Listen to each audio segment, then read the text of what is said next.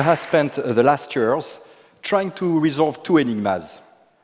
Why is productivity so disappointing in all the companies where I work for? I have worked with more than 500 companies. Despite all the technological advances, computers, IT, communications, telecommunications, the internet. Enigma number two, why is there so little engagement at work? Why do people feel so miserable, even actively disengaged? Disengaging their colleagues, acting against the interest of their company. Despite all the affiliation events, the celebration, the people initiatives, the leadership development programs to train managers on how to better motivate their teams. At the beginning, I thought there was a chicken and egg issue. Because people are less engaged, they are less productive. Or vice versa, because they are less productive, we put more pressure and they are less engaged. But as we are doing our analysis, we realized that there was a common root cause to these two issues that relates, in fact, to the basic pillars of management. The way we organize is based on two pillars the hard, structure process systems, the soft, feelings, sentiments, interpersonal relationships, traits, personality. And whenever a company reorganize, restructure, re-engineer, go through a cultural transformation program, it uses these two pillars. Now, we try to refine them, we try to combine them. The real issue is, and this is the answer to the two enigmas, these pillars are obsolete. Everything you read in business books is based either on one or the other or their combination. They are obsolete. What does it work? How does, do they work when you try to use these approaches in front of the new complexity of business? The hard approach basically is that you start from strategy, requirements, structure, process, system, KPI, scorecards, committees, headquarters, hubs, clusters, you name it. I forgot all the metrics, incentive, committees, middle offices, and interfaces. What happens? Basically, on the left, you have more complexity, the new complexity of business. We need quality, cost, reliability, speed, and every time there is a new requirement, we use the same approach. We create dedicated structure, process, systems, basically to deal with the new complexity of business. The hard approach creates just complicatedness in the organization. Let's take an example an automotive company, the engineering division is a five-dimensional matrix. If you open any cell of the matrix, you find another 20-dimensional matrix. You have Mr. Noise, Mr. Petrol Consumption, Mr. Anti-corrosion Properties. For any new requirement, you have a dedicated function in charge of aligning engineers against the new requirement. What happens when the new requirement emerges? Some years ago, a new requirement appeared on the marketplace, the length of the warranty period. So therefore, the new requirement is repairability, making cars easy to repair. Otherwise, when you bring the car to the garage to fix the light, if you have to remove the engine to access the lights, the car will have to stay one week in the garage instead of two hours, and the warranty budget will explode. So what was the solution using the hard approach? If repairability is the new requirement, the solution is to create a new function, Mr. Reparability. And Mr. Reparability creates the reparability process with the reparability scorecard, with reparability metrics, and eventually reparability incentive that came on top of 25 other KPIs.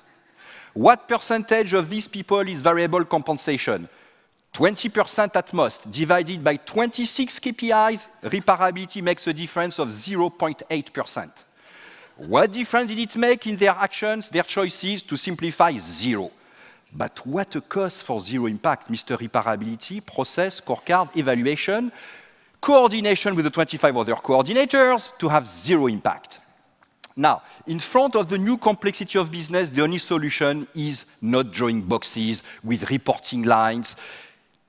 It is basically the interplay, how the parts work together, the connections, the interactions, the synapses. It is not the skeleton of boxes, it is the nervous system of adaptiveness and intelligence. You know, you could call it cooperation, basically. Whenever people cooperate, they use less resources in everything. You know, the reparability issue is a cooperation problem. When you design cars, please take into account the needs of those who will repair the cars in the after-sales garages.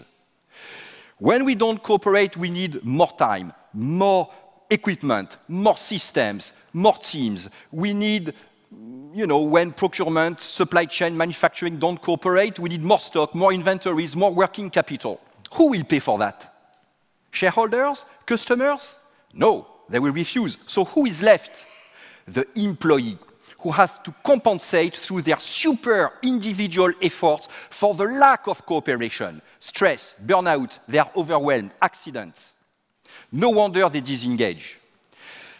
How do the hard and the soft try to foster cooperation? Well, the hard. In banks, when there is a problem between the back office and the front office, they don't cooperate. What is the solution? They create a middle office. What happens one year later? Instead of one problem between the back and the front, now I have two problems between the back and the middle, and between the middle and the, the front. Plus, I have to pay for the middle office. The hard approach is unable to foster cooperation. It can only add new boxes, new bones in the skeleton. The soft approach, to make people cooperate, we need to make them like each other. Improve interpersonal feelings. The more people like each other, the more they will cooperate. It is totally wrong. It is even counterproductive. Look, at home I have two TVs. Why? Precisely not to have to cooperate with my wife. not to have to impose trade-offs to my wife. And why I don't why I try not to impose trade-offs to my wife? Precisely because I love my wife. If I didn't love my wife, one TV will be enough. You will watch my favorite football game. If you're not happy, here is the book or the door the more we like each other, the more we avoid the real cooperation that would strain our relationships by imposing tough trade offs. And we go for a second TV or we escalate the decision above for arbitration. Definitely, these approaches are obsolete. To deal with complexity, to enhance the nervous system, we have created what we call the smart simplicity approach based on simple rules. Simple rule number one understand what others do. What is their real work?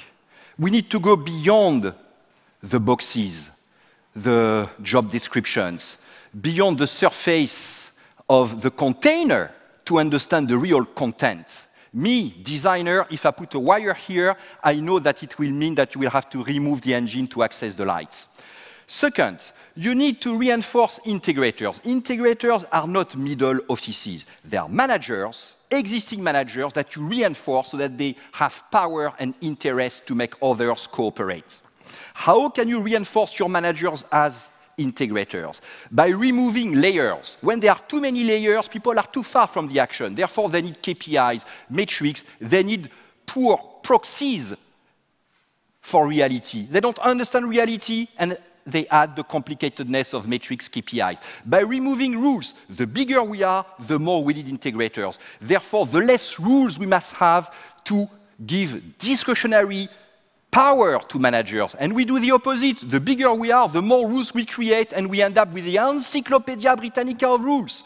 You need to increase the quantity of power so that you can empower everybody to use their judgment their intelligence. You must give more cards to people so that they have the critical mass of cards to take the risk to cooperate, to move out of insulation. Otherwise, they will withdraw, they will disengage. These rules, they come from game theory and organizational sociology. You can increase the shadow of the future, create feedback loops that expose people to the consequences of their actions. This is what the automotive company did when they saw that Mr. Reparability had no impact.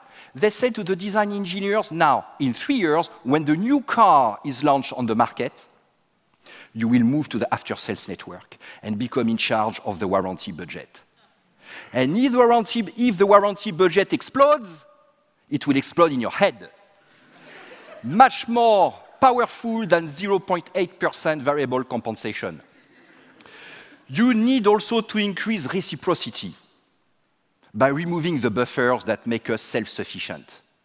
When you remove these buffers, you hold me by the nose, I hold you by the ear. we will cooperate. Remove the second TV. There are many second TVs at work. They don't create value, they just provide dysfunctional self-sufficiency. You need to reward those who cooperate and blame those who don't cooperate. The CEO of the Lego Group, Jørgen Vig Knudstorp, has a great way to use it. He says, blame is not for failure, it is for failing to help or ask for help. It changes everything. Suddenly it becomes in my interest to be transparent on my real weaknesses, my real forecast, because I know I will not be blamed if I fail, but if I fail to help or ask for help. When you do this, it has a lot of implications on organizational design. You stop drawing boxes, dotted line, full line, you look at the interplay. It has a lot of implications on financial policies that we use, on human resource management practices. When you do that, you can manage complexity, the new complexity of business, without getting complicated. You create more value with lower cost. You simultaneously improve performance and satisfaction at work because you have removed the common root cause that hinders both complicatedness. This is your battle, business leaders. The real battle is not against competitors. This is rubbish, very abstract. When do we meet competitors to fight them? The real battle is against ourselves, against our bureaucracy, our complicatedness. Only you can fight, can do it. Thank you.